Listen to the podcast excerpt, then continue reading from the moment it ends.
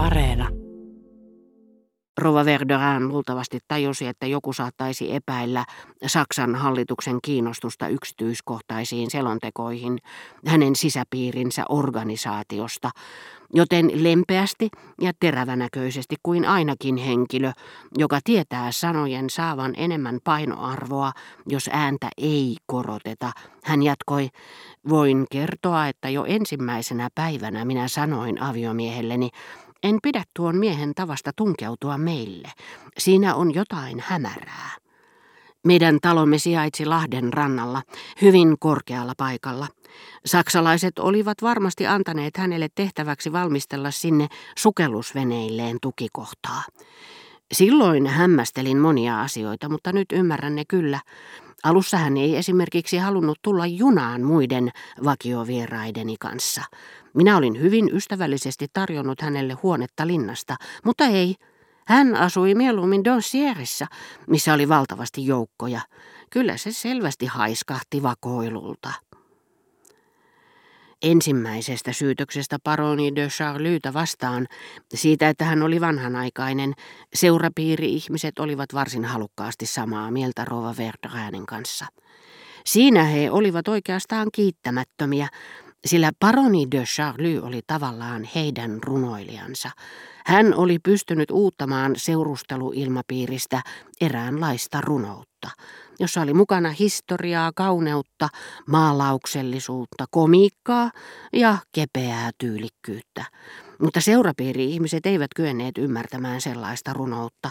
He eivät nähneet mitään runollista omassa elämässään, vaan etsivät sitä muualta – he antoivat paljon enemmän arvoa miehille, jotka olivat äärettömän paljon paroni de Charlyn alapuolella, mutta jotka olivat halveksivinaan seurapiirielämää ja kannattivat sosiologisia ja talouspoliittisia teorioita.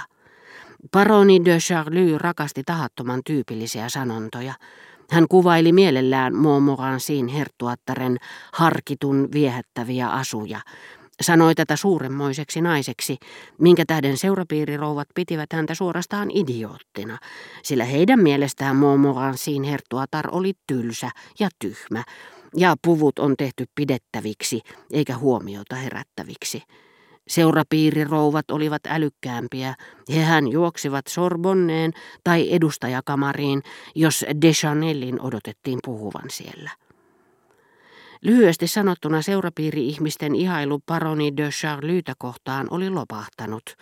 Ei siksi, että he olisivat perehtyneet liikaa hänen harvinaisiin henkisiin ominaisuuksiinsa, vaan siksi, etteivät he olleet niitä ikinä huomanneetkaan.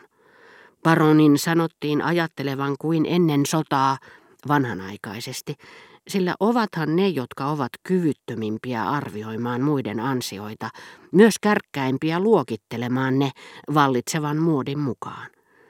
He eivät ole ammentaneet tyhjiin, eivät edes hipaisseet yhteen sukupolveen mahtuneiden merkittävien miesten varantoja, mutta nyt heidän pitää jo tuomita ne kaikki, sillä nyt on menossa uusi sukupolvi, uusine nimikkeineen, ja sitä he eivät tule ymmärtämään yhtään paremmin. Toisen syytöksen, saksalaismielisyyden, seurapiiri-ihmiset torjuivat, sillä he suhtautuivat asioihin maltillisesti. Mutta syytös oli saanut väsymättömän ja erityisen julman levittäjän, Morellin, joka oli pystynyt säilyttämään lehdistössä ja jopa seurapiireissä sen aseman, jonka eteen paroni de Charlie oli nähnyt paljon vaivaa. Ensin hankkiakseen sen ja sitten turhaan tuhotakseen sen. Morel vainosi paronia koko vihansa vimmalla, mikä oli halpamaista jo siksikin, että oli heidän suhteensa laatu mikä tahansa. Hän oli saanut tuntea paronista sen puolen, jonka tämä kätki useimmilta muilta ihmisiltä, nimittäin hyväsydämisyyden. Paroni de Charlie oli suhtautunut viulistiin niin jalomielisesti ja hienotunteisesti, oli ollut niin äärimmäisen tarkka siitä, että ei koskaan pettänyt sanaansa, että hylätessään paronin Charlie ei suinkaan ottanut mukaansa kuvaa paheellisesta miehestä. Korkeintaan hän piti paronin pahetta sairautena, vaan kuvan jalomielisimmästä miehestä, minkä oli koskaan tuntenut. Poikkeuksellisen herkkätuntoisesta miehestä, tavallaan pyhimyksestä. Sitä Morel ei suinkaan kieltänyt, vaan jopa välirikon jälkeen hän sanoi vilpittömästi sukulaisilleen, voitte uskoa poikanne hänen huomaansa, paronin vaikutus häneen ei voi olla muuta kuin hyvä. Ja kun hän lehtikirjoituksissaan pyrki kiusaamaan paronia, hän ei pohjimmiltaan halunnut pilkata tämän paheita, vaan hyveitä. Vähän ennen sotaa oli ilmestynyt pakinoita, jotka olivat läpinäkyviä niin sanotuille asiaan perehtyneille, ja ne olivat vahingoittaneet pahasti paroni de Charlyn mainetta. Yhden otsikko kuului Leskiarmo nimeltä Us, ja hänen vastoinkäymisensä, eli paronittaren viimeiset päivät. Sitä Rova Verderin oli ostanut 50 kappaletta tuttavilleen lainattavaksi, ja herra Verderin luki sitä ääneen, julistaen, että itse Voltairekään ei kirjoittanut paremmin. Mutta sodan alettua sävy oli muuttunut. Nyt ei puhuttu julkisesti vain paronin homoseksuaalisuudesta, vaan myös hänen väitetystä Saksan kansalaisuudestaan.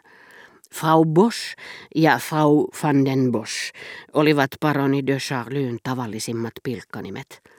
Erääseen runotyyliseen artikkeliin oli lainattu otsikko Beethovenin tanssisävelmistä, Almond, ja vielä oli kaksi, Amerikan eno ja Frankfurtin täti sekä Veitikka peräpeilissä, joiden korrehtuureja luettiin pikkupiirissä – ne ilahduttivat kovasti itse Brichota, joka huudahti, kumpa vain ylhäinen ja mahtava rouva sensuuri ei tulisi meitä typistelemään. Itse artikkelit olivat nokkelampia kuin niiden naurettavat otsikot. Niiden tyyli oli sukua Berkottelle, mutta ehkä sellaisella tavalla, että vain minä huomasin sen, ja syy oli seuraava.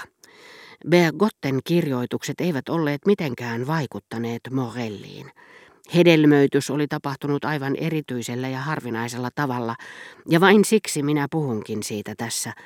Olen aikoinaan kertonut Bergotten omintakeisesta puheenparresta, sanojen valitsemisesta ja niiden lausumisesta – Morel oli monta kertaa tavannut hänet sään luuppeilla ja esittänyt hänestä imitaatioita, joissa jäljitteli täydellisesti hänen ääntään ja käytti samoja sanoja, joita hän olisi käyttänyt. Ja nyt Morel siirsi omiin juttuihinsa Bergotten tyylisiä keskusteluja, mutta ei muuntanut niiden sävyä Bergotten kirjalliseksi tyyliksi. Hyvin harvat olivat keskustelleet Bergotten kanssa, joten hänen puheensa sävyä ei tunnistettu – ja sehän oli täysin erilainen kuin hänen kirjallinen tyylinsä. Tällainen suullinen hedelmöittyminen on niin harvinaista, että minä halusin mainita sen tässä. Tosin se ei tuota kuin hedelmättömiä kukkia.